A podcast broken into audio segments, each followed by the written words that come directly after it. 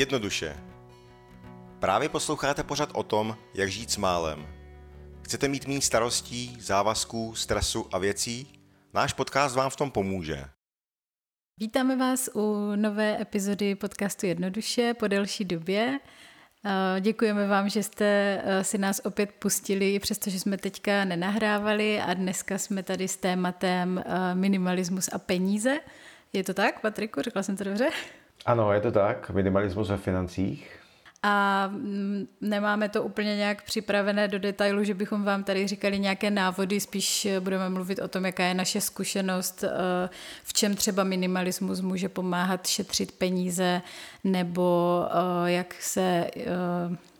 jak se můžete díky tomu, že jste se stali minimalistou, i třeba uh, zbavit toho, že chodíte pořád jenom do práce a vyděláváte neustále peníze na něco, co nepotřebujete a podobně, k tomu se určitě dostaneme. Uh, já se tě, Patriku, zeptám, když se, když se řeknou peníze, co tě napadne? Nebo jaký máš vztah k penězům, jaké to v tobě vyvolává myšlenky a pocity, slovo peníze? Peníze ve mně vyvolávají docela rozporuplné pocity. Na jednu stranu chápu, že je to věc, eh, která do dnešního světa patří a asi eh, se bez nich v moderní společnosti neobejdeme. A na druhou stranu mě třeba i láká myšlenka eh, nebo představa, jak by se žil vlastně úplně bez peněz, jestli takový život vůbec je jako reálný s tím, že bych si třeba vlastně všechno obstarával, obstarával sám nebo v rámci nějaké komunity. Takže já ty peníze vnímám jako eh, určitou formu energie, kterou prostě dávám za něco, co pro mě má eh, nějakou hodnotu. Ve mně peníze asi taky vyvolávají rozporuplné pocity, protože si myslím, že kolem peněz se uh, točí hodně různých stereotypů a takových nějakých přesvědčení, že um, třeba bez peněz člověk ne, nemůže nějak spokojeně žít a, a nebo že na, pe, na to, aby měl člověk peníze, se musí hrozně tvrdě pracovat, nebo že poctivou prací hodně peněz nevyděláš a podobně. Je toho jako hrozně moc, co, co takhle podle mě má člověk třeba i zakodované z rodiny. A um, takže taky uh, to, na to nedokážu asi úplně nějak jednoznačně odpovědět a Mám to podobně jako ty, že uh, mě docela fascinují lidi, kteří dokážou žít uh, takovým, řekněme, alternativnějším způsobem života, že třeba těch peněz tolik nepotřebují a že jsou hodně sobě stační v, v tom, že si třeba pěstují různé věci a žijou tak, že nemusí úplně platit nájem a podobně. Na druhou stranu si jako v současné chvíli nemyslím, že to je pro mě úplně nějaká cesta, ale asi to mám teďka tak, že um, jako hledám způsob, jak s těma penězma zacházet tak, aby uh, mi v tom životě nespůsobovali nějaký stres a aby, abych těch peněz měla prostě dostatek na to, jakým způsobem chci, chci žít. No. Jo, to je dobrá myšlenka. Eh, mě tam zaujalo to slovo soběstačnost, které jsi zmínila. Možná bychom to mohli trošku rozvést. Eh, je třeba něco, v čem ty nebo tvoje rodina jste soběstační? No asi ne úplně v tom smyslu, jak to napadlo mě, že, že bychom si něco pěstovali, nebo jo, tak pěstovala jsem v létě na balkoně a to bylo jako pár věcí, eh, které jsme měli prostě přes léto k dispozici, což, což bylo jako fajn, ale že bychom byli soběstační opravdu jako celoročně, tak to,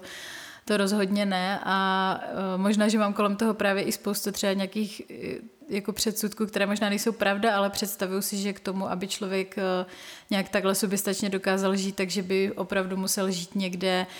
kde bude mít jako ten pozemek, kde si bude moct pěstovat ehm, ty, ty potraviny a um, no asi, asi to je jako první, co mě takhle napadne, ale Uh, jako spíš bych řekla, že třeba dokážeme na hodně věcech ušetřit díky tomu, že si je třeba dokážeme doma vyrobit, tak to určitě. A uh, díky tomu, že prostě neutrácíme jako za věci, za které to není potřeba, ale jako ta soběstačnost jako v tom pravém smyslu, tak to mě asi nic takhle u nás doma nenapadá, jak to máš ty. No já zjistil, že jsem dost jako nesoběstačný. Je to tak dáno tím, že já teda žiju na docela malém prostoru, až navíc uprostřed velkého města, takže je tady docela těžký Eh, si třeba něco pěstovat eh, a podobně. Ale už jsem třeba navštívil pár míst, kde existovaly komunity, které vlastně byly docela hodně soběstační, že skoro vlastně většinu věcí, které potřebovali k životu, tak si dokázali zajistit. Byly to takové jako různě jako vesničky, které jsou oddělené úplně od civilizace a funguje tam nějaký komunitní život. A mně to přišlo jako docela zajímavá možnost a možná si říkám, že by mě i bavilo vlastně v takové nějaké komunitě žít, která je určitým způsobem soběstačná. Jak to máš třeba ty? No, mě, jako jak, jak jsem říkala, mě tohle to rozhodně uh, určitým způsobem fascinuje a baví mě si třeba o tady těch lidech číst, nebo uh, když někdo takový třeba natáčí videa na YouTube a podobně, tak rozhodně mě baví to jako sledovat. A přijde mi to jako vlastně takový romantický způsob života. Na druhou stranu si myslím, že tam je spousta stránek toho života, které třeba uh, nejsou až tak zobrazované tady v těchto těch různých videích a nebo dokumentech, že e, často je to vyobrazované jako tak, že ti lidi vlastně se tím jak to říct, jako osvobodili od toho systému a podobně, že prostě uh, nemusí řešit spoustu věcí, jako je právě přesně ten nájem nebo chodit nakupovat a tak, ale podle mě je zatím jednak spousta práce, že prostě musíš fakt jako si ty věci jednak jako pěstovat, nebo často tady ti lidi, že jo, mají třeba i hospodářské zvířata a tak. A uh, taky je to i o nějakým, o nějaké velké, podle mě, ztrátě pohodlí, ne, nebo aspoň já si to tak představuju, protože tím, že žijeme v centru velkého města, tak opravdu jsme jako hodně pohodlní v tom, že si můžeme jít eh, de facto kdykoliv nakoupit, kdykoliv si můžeme zajít za nějakou kulturou nebo někam jako na jídlo do kavárny a podobně. A já jsem pořád ještě ve, ve fázi života, kdy mě tady ty věci dost baví a uh, asi bych se o ně nechtěla připravit, takže eh, v tuhle chvíli si to nedovedu představit, že bychom tak žili, ale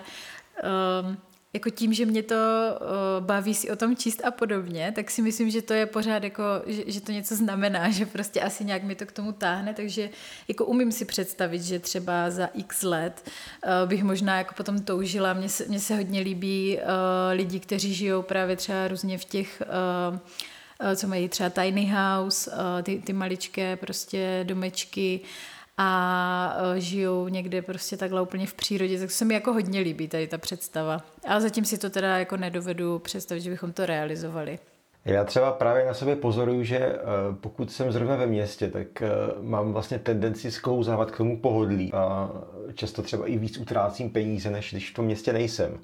Já jsem třeba letošní léto strávil eh, na horách v Harachově a tam vlastně ty možnosti, které mám třeba teďka ve městě nemám. A ten čas jsem trávil třeba tím, že jsem chodil do přírody, místo abych si zašel někam nevím, do kavárny, prostě na kafe a utrácel tam nějaký peníze. Takže já teďka právě tíhnu k tomu spíše z toho města odstěhovat někam, někam do přírody, a jak jsi zmínila právě ten tiny house, tak eh, to si myslím, že by byla pro mě třeba úplně ideální varianta, postavit si nějaký malý tiny house někde v horách a žít tam prostě minimalisticky. Hmm, jo. No, mě teďka napadlo, když si o tom tak mluvil, že vlastně my tady momentálně popisujeme podle mě dva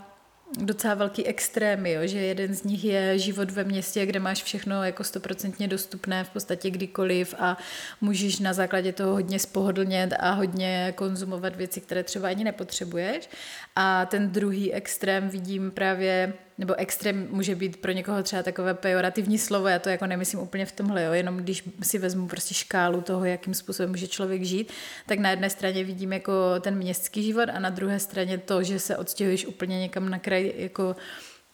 civilizace eh, do, do třeba do toho malinkého domečku a um, napadlo mě k tomu, že, že jo, ale že je to pořád je to nějaká škála a že si lidi můžou hledat jako tu míru, která jim vyhovuje, že si nemyslím, že to musí být buď a nebo, že můžeš jako pořád žít uh, třeba ve městě, které ale není tak veliké, nebo můžeš žít třeba jenom poblíž toho města v nějaké dojezdné vzdálenosti a můžeš mít tu zahrádku, můžeš si tam něco pěstovat, můžeš být částečně soběstačný a ne úplně, že to vlastně neznamená, že by byly jenom tady ty dvě možnosti že se dá hledat jako způsob, jak to udělat tak, aby člověk si v tom našel ten kompromis. Jo, to je super, že jsi to zmínila, že to vlastně není takhle černobílý, že prostě jenom město nebo divočina. Je určitě spousta možností mezi tím. A já třeba právě pozoruju mezi svými kamarádama, že ten trend eh, tam určitě jako je, jo, stěhovat se třeba z toho města do nějaké dojezdové vzdálenosti, takže mám vlastně to město neustále po ruce, ale zároveň jsem v té přírodě. To mi přijde takový jako rozumný kompromis.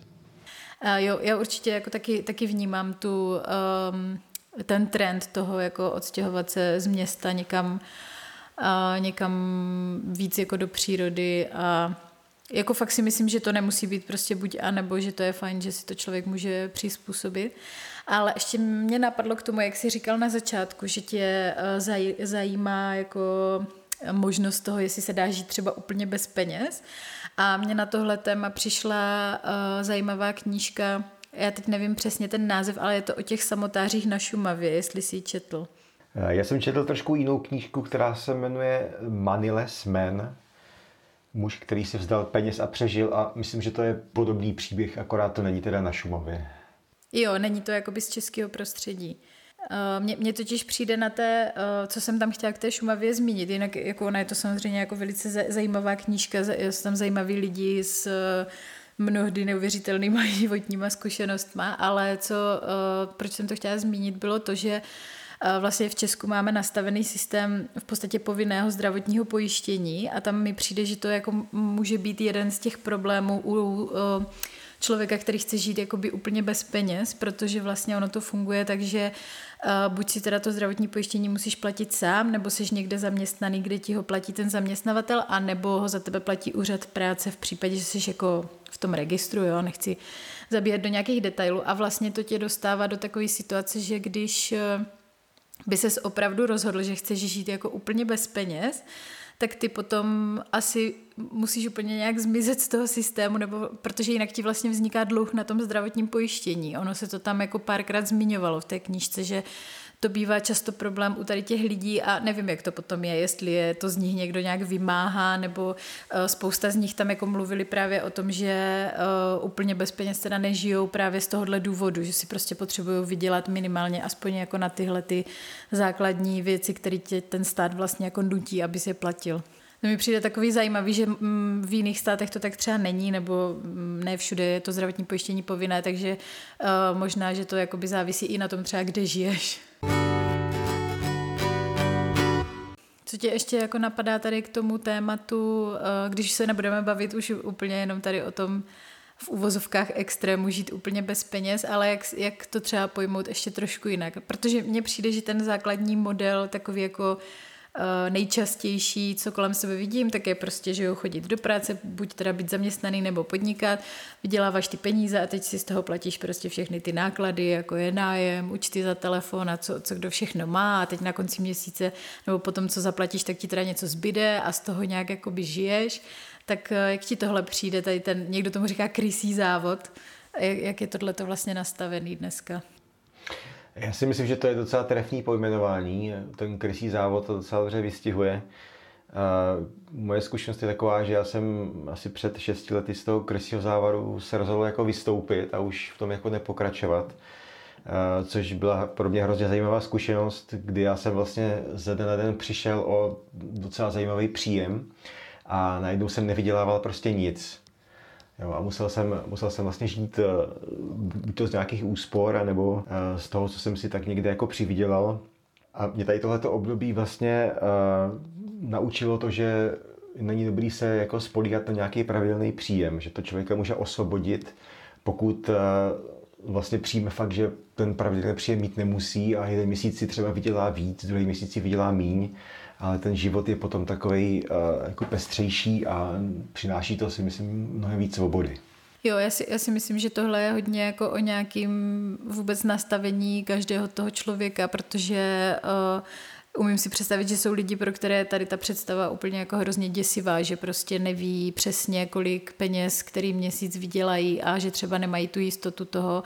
a tak třeba je pro ně jakoby preferují být eh, těmi zaměstnanci, když to vedle toho zase jsou lidi, které zase děsí jako to, že jsou teda zaměstnanci a že musí plnit něčí eh, pokyny a dělat třeba něco, co úplně jako dělat nechtějí a podobně, tak eh, se právě osvobodí tady tím, že jdou do toho podnikání, ale to sebou nese právě ty nejistoty, že třeba ne každý měsíc si vyděláš nějaké peníze, takže tam je vždycky asi dobrý mít nějaké úspory. Nevím, já jsem nikdy úplně takhle na volné noze nebyla, takže Eh, si to nedokážu představit, co to všechno obnáší, ale myslím si, že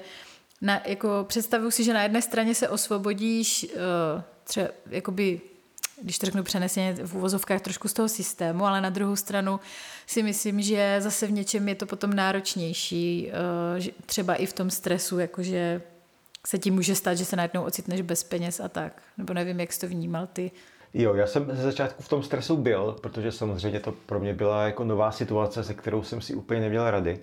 Eh, takže ve chvíli, kdy mi vlastně začaly docházet ty úspory, tak jsem, eh, tak jsem byl v poměrně velkým stresu, kdy jsem vlastně nevěděl, jestli budu mít vůbec jako příští měsíc eh, z čeho zaplatit právě tady ty zdravotní a sociální pojištění. Nakonec mi ale pomohlo to, že jsem prostě začal důvěřovat tomu procesu a potom ty nabídky vlastně začaly sami chodit, takže se to celé rychle, rychle spravilo.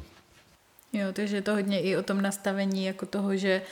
uh, si, si to nastavíš v hlavě, že nebudeš se teďka žít v tom stresu a bát se toho, co bude, ale budeš si prostě věřit, že, že to zvládne, že, že ty nabídky přijdou. Ale tak samozřejmě předpokládám, že musíš taky něco umět, že? Že ty si teda asi stavěl ty weby, že? Jestli, jestli si to myslím správně. No já potom, co jsem vlastně odešel z toho korporátu, tak jsem eh, ty weby moc nedělal, protože jsem na tom trošku vyhořel. A pak třeba další, další ránou, aspoň pro mě osobně, byl právě covid, kdy vlastně z ničeho nic eh, vláda zakázala eh, dělat všechny tyhle ty aktivity, které jsem byl zvyklý dělat. Já jsem hrozně rád právě přednášel, vlastně spolu jsme organizovali i festival, a tyhle ty věci teďka vlastně docela dlouhou dobu dělat nešly, takže já jsem se musel jakoby přizpůsobit té situaci a mě tenkrát vlastně hrozně pomohlo to, že jsem eh, bydlel v tom svým minimalistickém eh, pokoji, kde platím eh, docela nízký nájem. A vlastně díky tomu jsem dokázal tady tohleto období, kdy jsem třeba neměl vůbec žádný příjem i po několik měsíců přečkat to jako určitě si myslím, že eh, ten covid byl pro spoustu lidí tady v tomhle tom jako eh, obrovsky náročný a hrozně velká výzva v tom si nějaké to své podnikání udržet. A taky si myslím, že byla velká tendence eh, spousty lidí, pokud to jenom trošičku šlo, si to přesunout do online prostředí. Ty, ty jsi o tom neuvažoval v té době, že bys ty přednášky začal dělat online? Já jsem o tom uvažoval, dokonce jsem to i zkoušel, ale v mém případě to úplně jako nefungovalo, takže je pravda, že jsem potom zase částečně začal dělat ty weby, protože to byla taková, řekněme, jistota, která prostě funguje, ať už tady covid je nebo není. No ale myslím si, že pořád jako můžeš uh, si jako gratulovat za to, že i přesto, že nastala taková situace, že jsi vlastně udržel to, že jsi zůstal na té volné noze, že, si, že ti to jakoby ne, že ta situace nebyla natolik pro tebe kritická, že by tě to donutilo jít třeba do nějakého zaměstnání, který bys normálně vůbec dělat nechtěl. A ty jsi teda zmiňoval, že k tomu ti hodně pomohlo to, že bydlíš v tom uh, minimalistickém pokojíčku, za který platíš málo peněz a je ještě třeba něco dalšího, co ti, co ti pomohlo, že jsi prostě skrouhnul ty výdaje úplně na minimum. Eh, já se snažím obecně zbytečně neutrácet, ale samozřejmě v tom období, kdy jsem ty příjmy neměl, tak jsem eh, se snažil ještě hledat nějaké rezervy, kde by se dalo ušetřit. Přestal jsem třeba úplně chodit do restaurací, oni teda vlastně byli jakoby zavřený, ale eh, pořád se dali využívat nějaké výdejní okýnka, takže jsem si začal třeba mnohem víc vařit. No, co si myslím, že jako vařit si doma je obecně jedna z hlavních zásad, pokud člověk prostě hledá, kde by mohl ušetřit, tak určitě připravovat si jídlo sám doma, protože to je obrovská položka, když se člověk stravuje někde venku neustále. Já musím říct, že my jsme měli to velké štěstí, že nás se to moc nedotklo, protože uh, já vlastně ještě předtím, než vypukl koronavirus, tak já už jsem byla na rodičovské dovolené, kde teda mám normálně rodičovský příspěvek a uh, manžel, manžel prostě vydělává, takže my jsme v tomhle tom řekla bych taková úplně jako tradiční prostě rodina s dítětem. A uh, manžel má prostě to štěstí, že má takovou práci, kde se ho to nedotklo, on vlastně mohl a do dneška ještě z velké části stále pracuje z domova, takže jeho uh, jako výdělku se to žádným způsobem nedotklo, ale jako musím říct, že uh, my jsme zase hodně řešili v té době to, že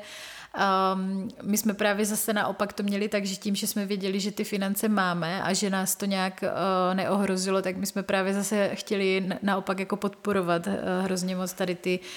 donášky jídel a podobně, protože jsme prostě věděli, jak pro, te, uh, pro tu um, oblast gastronomie je to prostě strašně náročné se vůbec jako udržet v tom biznisu. Uh, takže já si myslím, že my jsme možná naopak ještě jako paradoxně víc pak utráceli za to jídlo takhle sebou, protože jsme si to vždycky tak omluvili víš, vždycky jsme si říkali, a tak podporujeme prostě tady ty lokální podniky kolem nás. Ale jako tak nějak si to nevyčítám, protože si říkám, že to jako prostě bylo opravdu potřeba a myslím si, že nebo já jsem o tom tak přemýšlela, že eh, ti, eh, kterých se to nějak moc jako nedotklo, takže by pokud můžou, tak eh, že je fajn, když pomůžou těm, kterých se to jako dotklo nějak víc, takže já jsem v té době i hodně jako myslela a i jsem přispěla na organizaci, která pomáhá rodičům jako samoživitelům a tak, takže my jsme spíš byli ti šťastní na té straně těch, kterých se to nedotklo a snažili jsme se spíš takhle pomoct. Pokud člověk vlastně utrácí s nějakým dobrým záměrem, tak si myslím, že je to docela dobře obhajitelné. V tomhle si myslím, že uh, jako my, my obecně si myslím, že máme velkou rezervu v tom, jako pokud se budeme bavit i o nějakém jako rozpočtu a financích obecně, tak uh, my prostě to vaření doma každodenní uh, jako moc nedáváme, protože prostě já i přesto, že jsem na rodičáku, tak já prostě moc nevařím, ani mě to jako moc nebaví, takže u nás doma prostě jako vaří Matě a když už teda nevaří, tak uh, si jako objednáváme jídlo a tak, takže já jako v tomhle vím, že tak jak asi každý má někde nějakou podle mě trošku černou díru, kam mu ty peníze jako jako mizí, tak já vím, že u nás je to tohle, no. že u nás je to jako jednoznačně to jídlo a uh, jako vím, že kdybychom uh, potřebovali nějak jako masivně ušetřit a uskromnit se, tak jako rozhodně vím, že tohle je ta oblast, kde by jako to šlo hodně.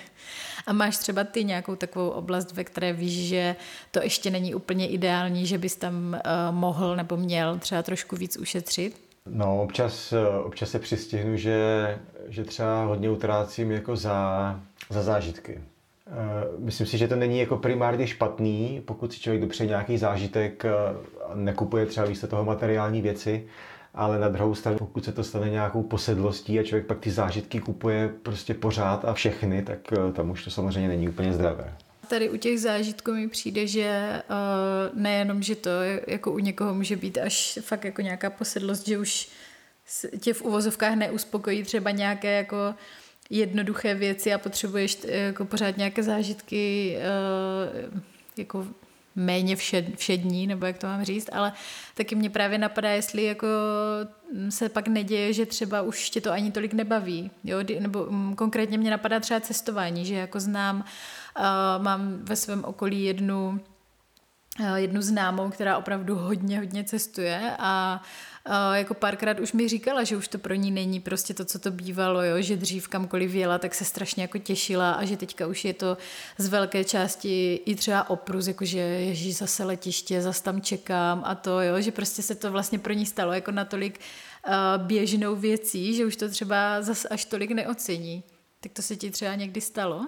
Jo, mně se to stává poměrně často. Pokud dělám nějakou věc hodně intenzivně, tak eh, se tím pak nasytím a už mi to vlastně jako nepřináší, nepřináší to štěstí, takže pak jako hledám, kam bych se mohl posunout zase trošku jinam. No, já bych teďka otevřel ještě další téma a to jsou vlastně půjčky, hypotéky a podobně. Myslíš si třeba, že tyhle ty věci patří do minimalistických financí? No já osobně to mám nastavené tak, že uh, já se řídím řekla bych, že fakt jako celoživotně nebo od té doby, co prostě nějak se eh, žiju sama a vydělávám si na sebe, tak eh, se řídím pravidlem, že si prostě nekupuju to, na co nemám peníze. Takže já si jako věci třeba na splátky neberu a nikdy jsem asi nic na splátky neměla. Eh, s tím, že jako jedinou takovou výjimku vidím teda možná ty hypotéky, a jako potenciálně třeba ještě auto, ale pokud ho jako ten člověk opravdu má pocit, že ho jako potřebuje, to je jako ještě druhá věc, my jsme třeba auto neměli Uh, já myslím, že mě bylo snad 30 možná, když jsme si pořídili auto a už jsme jako vyhodnotili, že uh, už se bez něho neobejdem. Ale tak to jsou možná takové dvě výjimky za mě, protože to jsou jako hodně velké položky, hodně drahé, na které opravdu většina lidí jako nemá na to, aby uh, aby si to koupila hned a než by na ně ušetřila, tak by mohlo uběhnout třeba i několik let. v případě toho bydlení rozhodně. Um, ale jinak opravdu jako nejsem vůbec zastánce uh, kupovat si cokoliv na splátky a ani uh, moc nějakého jako uh, takových těch účtů, kdy můžeš žít do mínusu a podobně a kreditních karet, tak to už jako vůbec, kde nakupuješ prostě jakoby na, na ten kredit z té banky a potom to tam jako zpětně vracíš, protože tady tohle může člověka celkem snadno jako dostat do do dluhové pasti, což v podstatě znamená, že potom vždycky, až ti přijde výplata, tak splatíš ten dluh, aby si to jako vyrovnal na té kartě a potom uh, za chviličku seš vlastně tam, kde jsi byla, už zase jedeš do toho mínusu a neustále se takhle točíš jako v tom kolečku, jak ten křeček, takže uh, to si myslím, že do minimalismu jako, když to odpovím na tu otázku s těma minimalistickými financemi, tak tohle tam podle mě opravdu nepatří a myslím si, že to může být i jeden z důvodů, proč se člověk může třeba i zamyslet nad tím minimalismem a jestli by teda jako neměl někde s těma financema něco udělat, aby se do tady těch situací nedostával. Já na to mám úplně stejný názor, eh, taky si myslím, že eh, je dobrý se tady těm věcím pokud možno vyhýbat, Využívám teda konto korent na účtu, eh, ale pouze právě v případech, kdy se dostanu do nějaké krizové situace, jako byla teďka covid. Jinak se snažím eh, vždycky být v plusu. Jako já určitě jsou situace, kdy se to prostě člověku může stát. Já zase ehm, jako v tomhle zase se můžu považovat za velmi šťastného člověka, že prostě vím, že v případě Eh, že bychom se dostali do opravdu nějaké eh, krizové situace, že bychom ty peníze neměli, tak eh, máme prostě kolem nás rodinu, která věřím tomu, že by nám pomohla a asi to mám pořád v sobě nastavené, takže spíš bych si asi půjčila od té rodiny, kde prostě většinou asi po tobě nechtějí žádné úroky a podobně a myslím si, že nebo já tak i trochu jako vnímám funkci té rodiny, že si prostě jako v nouzi navzájem pomůžeme, stejně tak jako já bych pomohla klidně jim, kdyby to potřebovali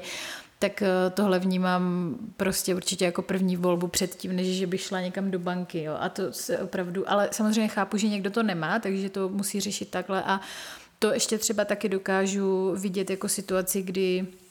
se to dá pochopit, ale opravdu jako situace, kdy si lidé kupují věci, na které prostě jako objektivně nemají. Jo, prostě já nevím, že někdo jenom třeba chce mít iPhone, jenom protože je to jako hrozně populární, ale vlastně jako jeho příjem a podobně tomu vůbec neodpovídá, potom to splácí jako x měsíců nebo let, tak to, tak to prostě vůbec nevnímám jako nějaké zodpovědné zacházení s penězi. A ani si nemyslím, že je to potřeba. Jakože myslím si, že uh, asi každý člověk, který trošku se jako zajímá o minimalismus, tak uh, by jako odpověděl asi podobně, že prostě když uh, na to ty peníze nemáš, tak,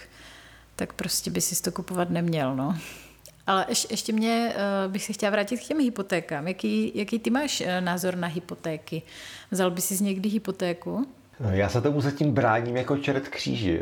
Přijde mi to vlastně jako něco, co, co mě omezuje svobodu a je to takový život vlastně s na noze. Chápu, že v určitých situacích je to třeba jako jediný řešení, jak eh, získat nějaký bydlení, pokud člověk eh, nemá tolik hotovosti, aby si to mohl koupit. No, já mám teďka k hypotéce takový dost jako ambivalentní postoj, protože uh, Ono je to tak, že většina lidí, kteří si jako můžou dovolit a chtějí vlastní bydlení, tak tu hypotéku prostě mají. Pokud eh, že jo, třeba nezdědili to bydlení nebo nemají opravdu um, hodně třeba našetřeno nebo i od rodiny peníze a podobně, tak eh, v podstatě jako nemají moc jinou možnost.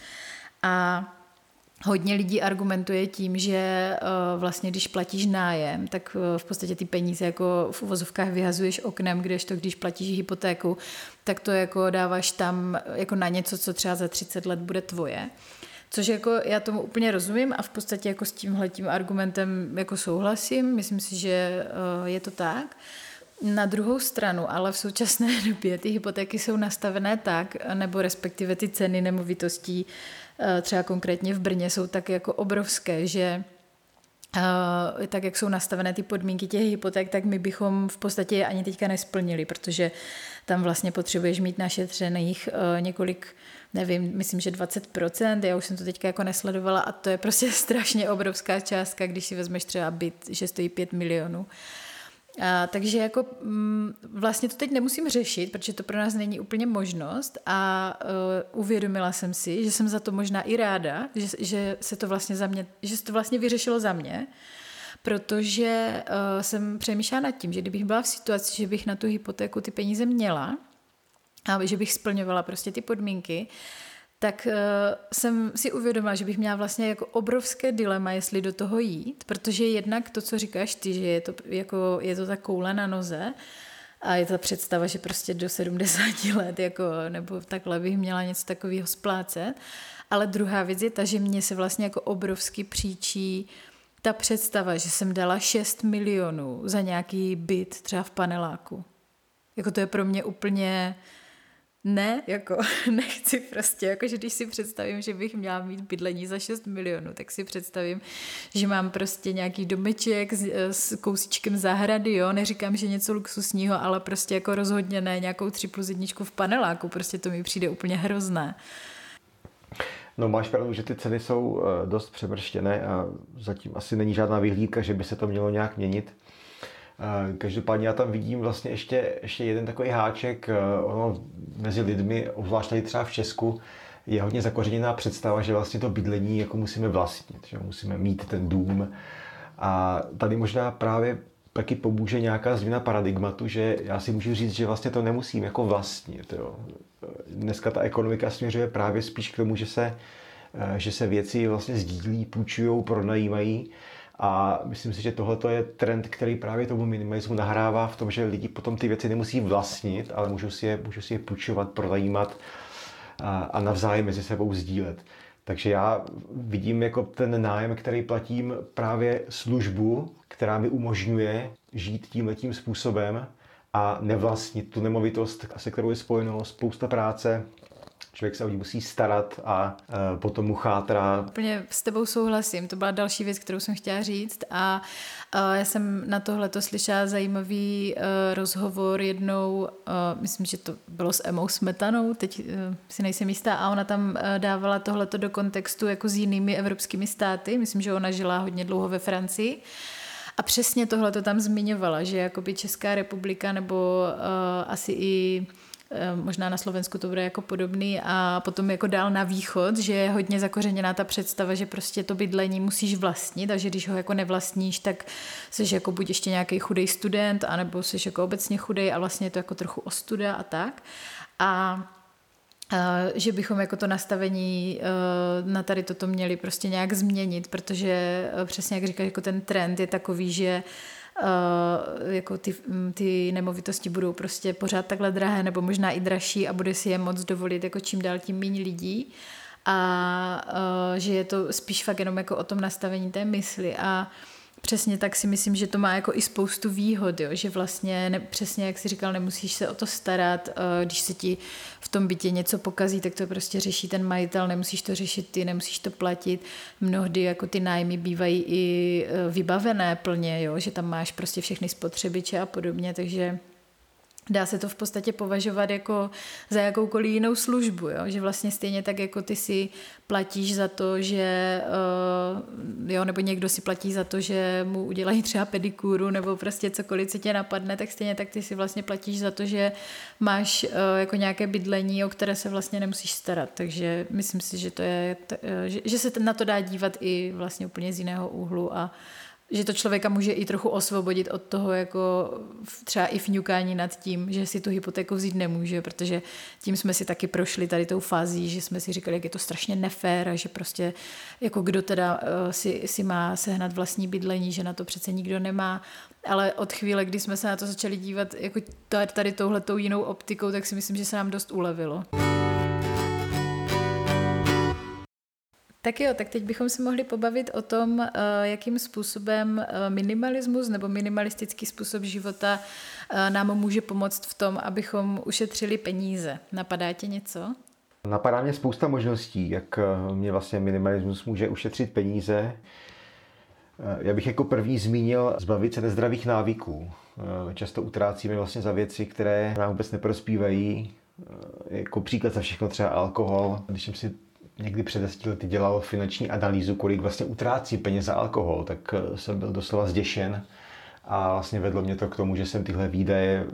začal postupně snižovat. Takže eh, zbavit se takovýchhle nezdravých návyků. A myslím si, že jsi teda začal asi jednou z nejobtížnějších věcí, protože myslím si, že tady ty nezdravé návyky jsou, uh, jednak jich je hrozně moc, co se dá jako představit a jednak si myslím, že se s tím potýkají uh, lidi hrozně moc, uh, že, že je pro ně těžký se toho zbavit. Jo, a myslím si, že to je jako velká práce na sobě, na tom nějak zapracovat, aby člověk se zbavil tady těch návyků. Máš třeba nějaký tip, jak se ti to podařilo? Určitě je to bych na dlouhou trať a mně se třeba osvědčuje to jako nahradit nějakým zdravým návykem, jo? že třeba místo toho alkoholu si udělám třeba ovocný. Jo? Mně pak napadá uh, další takový minimalistický návyk, který podle mě hodně šetří peníze, tak je uh, obecně se nastavit na to, že upřednostňuju uh, kvalitu nad kvantitou, protože mi přijde, že lidi opravdu nakupují velké množství věcí a že často si říkají, že třeba tohle je ve slevě nebo uh, můžu, si to, můžu si to dovolit a podobně, ale když to vlastně potom všechno sečteš jako dohromady, kolik peněz člověk za to utratil, tak je to ve výsledku mnohem víc, než uh, když si koupí těch věcí jenom pár uh, kvalitních. A byť třeba i jako se na první pohled zdá, že jsou třeba ty věci drahé, tak ale dost často je to fakt překvapení, že ve výsledku utratíš míň. Tohle se mi opravdu osvědčilo zejména teda v oblečení a v obuvi a nebo i v nějakém třeba jako v, v nějakých vybavení domácnosti a podobně. Že se ti to třeba ani tak brzo nerozbije, nemusíš to tak rychle nahrazovat. Já bych přijal další tip a to je vlastně prodat eh, to, co nepotřebuju. Často máme doma věci, které nepoužíváme a zbytečně se nám valí pod postelí. Já si vzpomínám, když jsem ještě student a těch peněz jsem neměl hodně, tak jsem tenkrát přišel za babičkou a poprosil jsem, jestli bychom mohli prodat nějaké věci z jejího domu a ona s tím tenkrát souhlasila a vlastně jsme Eh, takhle pročistili její, její domácnost a ještě jsme na tom získali nějaký peníze, takže to může být další možnost. To si myslím, že je i velká motivace třeba uh, pro někoho, kdo už se jako rozhoduje delší dobu, jestli vůbec jako začít s nějakým zbavováním se věcí a minimalismem, tak si myslím, že třeba i ta finanční stránka může být motivační, protože si vybavuju, že na začátku, když jsem poprvé začala uh, s minimalismem a zbavovat se věcí uh, z domu, takže jsem opravdu hodně věcí prodala, takže to je fajn. Tak mě napadá další tip a to je uh, rozhodně vyrábět si věci doma, to už jsem vlastně zmiňovala na začátku a na tom se dá opravdu ušetřit obrovské množství peněz. Už třeba jako první příklad za všechny, co mě napadá, tak je třeba prací prášek, uh, který se dá opravdu vyrobit z ingrediencí za jako směšné peníze oproti tomu, když si ten prací prášek pravidelně kupuješ ale může to být třeba i to zmiňované jídlo, že prostě než si kupovat uh, nějaké uh,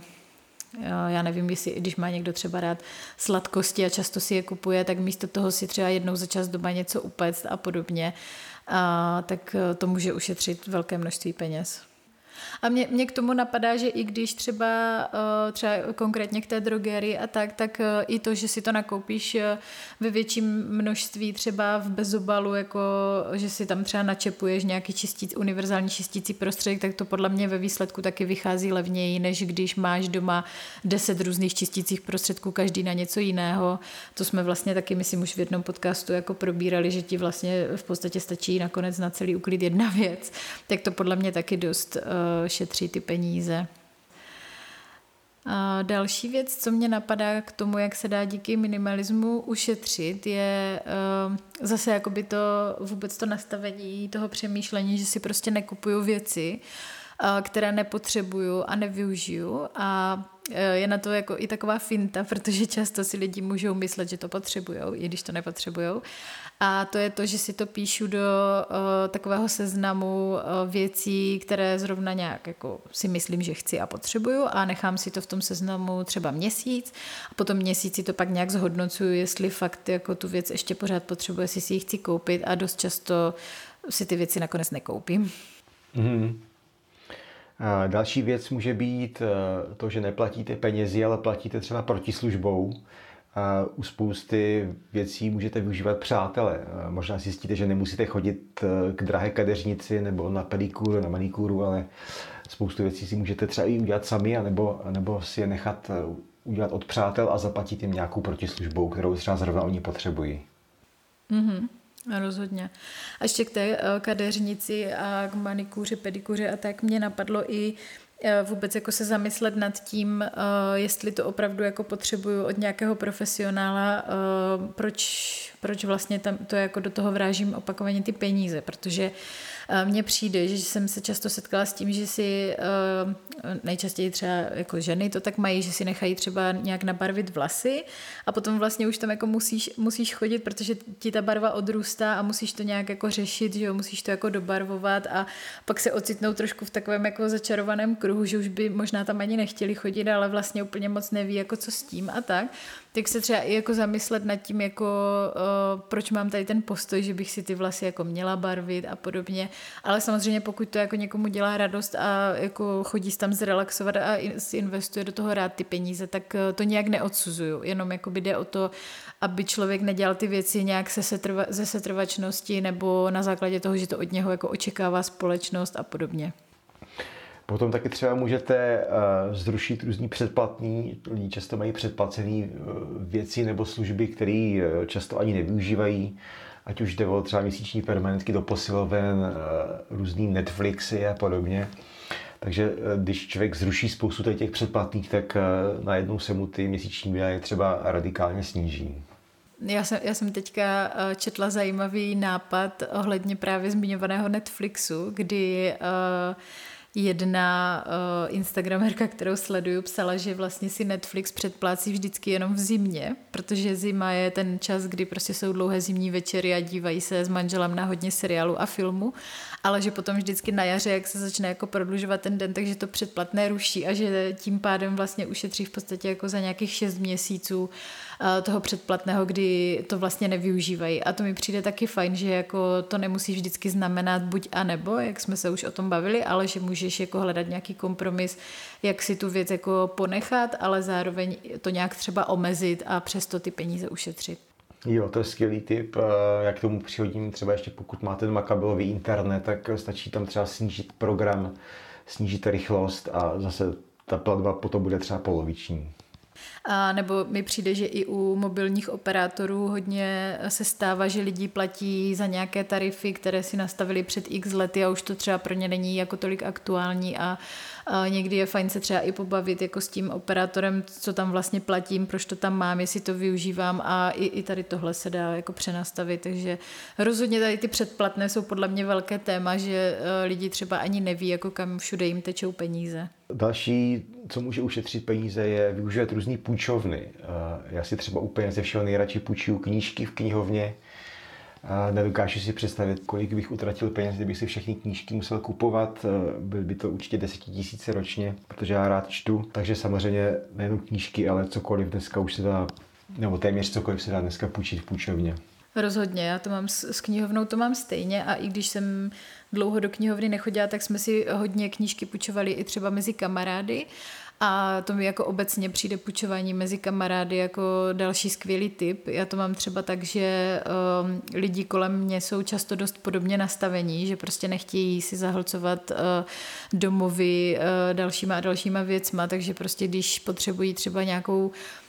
věc, eh, kterou prostě nepoužívají často, já nevím, třeba to bývá stán nebo jo, takové věci. My jsme si třeba takhle teďka půjčovali menší cestovní kočárek na dovolenou a podobně, tak to jsou věci, které vždycky scháním takhle jako na půjčení, protože mi to přijde zbytečné si to kupovat.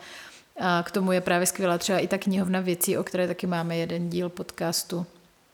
Takže to půjčování si myslím, že, nebo celkově vlastně ty jsi mluvil i o té sdílené ekonomice, tak si myslím, že v tomhle směru uh, je to docela budoucnost, no, a že lidi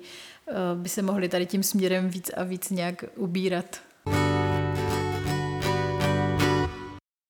Taky jsme už nakousli téma vaření doma, ale i co se týče, i pokud jako v tomto rezervy nemáte a vaříte si doma každý den, tak si myslím, že rozhodně se stále hodně lidem děje, že prostě plítvají jídlem nebo, že, nebo respektive vyhazují jídlo, že třeba nakoupí zbytečně moc a potom se jim to skazí tam si myslím, že taky eh, se v tom schová docela dost peněz, takže nějak jakoby víc si plánovat, eh,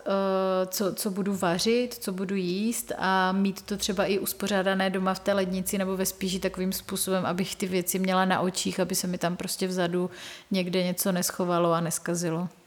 A určitě se nesrovnávejte s ostatními. Pokud budu srovnávat svůj telefon, svoje auto, svůj dům s tím, jaký má můj soused, moji kolegové, moji kamarádi, tak vždycky to povede k tomu, že si budu kupovat prostě drahé věci.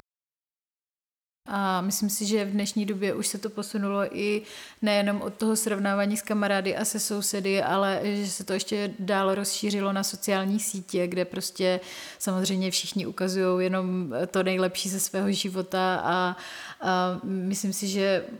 No, nechci nějak stereotypizovat, ale myslím si, že tohle se možná týká hodně třeba žen a vím, že i já na to někdy narážím, že Třeba na Instagramu hodně vidím takové ty prostě vypiplané, vyšperkované domácnosti a dětské pokojíčky, kde prostě je to všechno strašně krásné a je to tam prostě naaranžované a tak. A samozřejmě jako influenceři mají různé spolupráce, kde propagují spoustu výrobků a tak. A není to jako jednoduchý tomu všemu odolat, takže i jako s tímhle pracovat, prostě jestli ty, jestli ty věci opravdu potřebuju a zamyslet se nad tím, jestli mi to udělá šťastnější, když budu mít byt jak z Instagramu.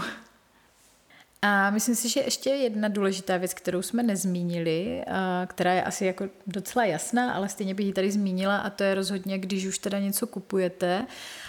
tak existuje taková ta pyramida, jestli si to vybavuješ, Patriku, já teď nevím přesně, jak, jak ona se jmenuje, ale myslím, že to má i Bea Johnson v té své knize o, o Zero Waste, že vlastně ve chvíli, kdy vám vyvstane nějaká potřeba, že teda byste chtěli něco pořídit, tak vždycky jako se zamyslet nad tím, jestli uh, nemám doma něco podobného, co bych mohla využít, uh, nebo jestli to nemůžu někde půjčit, co už jsme všechno zmínili, ale ve chvíli, kdy teda vyhodnotím, že to opravdu musím koupit, tak se snažit to koupit třeba z druhé ruky, protože to dost často bývá levnější a často se děje, že ty věci, i když jsou z druhé ruky, tak nebývají třeba skoro vůbec použité a mm, ten trh je opravdu dneska si myslím tady toho plný, takže toho určitě využíváme hodně. Málo co kupujeme úplně nové. Jo, asi myslíš takovou tu pyramidu, která se hodně zmiňuje v souvislosti se Zero Waste? Takové to 5R, refuse, reduce, reuse, repair a recycle. No, takže uh, prostě vždycky se jako uh, myslet na to, aby třeba ten nákup té úplně nové věci byl až ta poslední možnost, protože jo, i když odhledneme od toho zero waste, což je samozřejmě taky jako na tom, nebo to hlavní, proč, proč se ta pyramida sdílí, ale myslím si, že se to dá využít i přesně tady jako z toho finančního hlediska, že prostě tu věc můžu sehnat mnohem levněji a neli často i zadarmo za odvoz, a nebo si to od někoho půjčit. Takže to je fajn to mít v hlavě. Já to ještě uzavřu takovým typem, buďme vděční za to, co máme a neustále si připomínejme, že máme vlastně všeho dostatek. To je vlastně klíč, který nám otevírá potom brány k dalším možnostem a příležitostem a samozřejmě i ke snižování našich výdajů. A jak řekl Benjamin Franklin, peníze ještě nikoho neudělají šťastným a ani neudělají. Tak já si myslím, že už jsme uh, řekli vše, co nás k tomu napadlo, co jsme my sami nějak uh, vyzkoušeli si sami na sobě, to je podle mě to hlavní, to nejcennější, co můžeme předat. Takže bychom se s vámi chtěli rozloučit, moc vám děkujeme, že jste si nás zase pustili a budeme se těšit zase při další epizodě. Naslyšenou. Tento podcast pro vás natáčí dva minimalisti. Já jsem Aneta a jsem autorkou blogu Za málem, který píšu od roku 2016. Na blogu sdílím mou osobní zkušenost s minimalismem a mým cílem je zprostředkovat vám, jak osvobozující je život s méně věcmi. Můžete si tam také zdarma stáhnout minimalistickou výzvu, která vám pomůže s minimalismem začít. Kromě blogu mě najdete i na Facebooku a na Instagramu. Já jsem Patrik Zouhar, jsem zjednodušovatel a rád hledám nástroje a techniky, které usnadňují život. Můžete přijít na můj kurz či přednášku a zjistit, jak si zjednodušit život, cestování nebo podnikání. Každý rok spolu organizuju festival o minimalismu Stačí málo. Pořádám minimalistické výpravy, na kterých potkáte partu inspirativních lidí, objevíte výhody ultralehkého cestování a vyzkoušíte si výbavu přímo v terénu. Mrkněte na můj blog, YouTube nebo Facebook. Vše najdete na zjednodušeno.cz. Na Facebooku nás najdete jako jednoduše minimalistický podcast. Jednotlivé epizody si můžete stáhnout do svých aplikací, které používáte k poslechu podcastu a budeme rádi, když nám budete psát komentáře. Jsme taky na YouTube.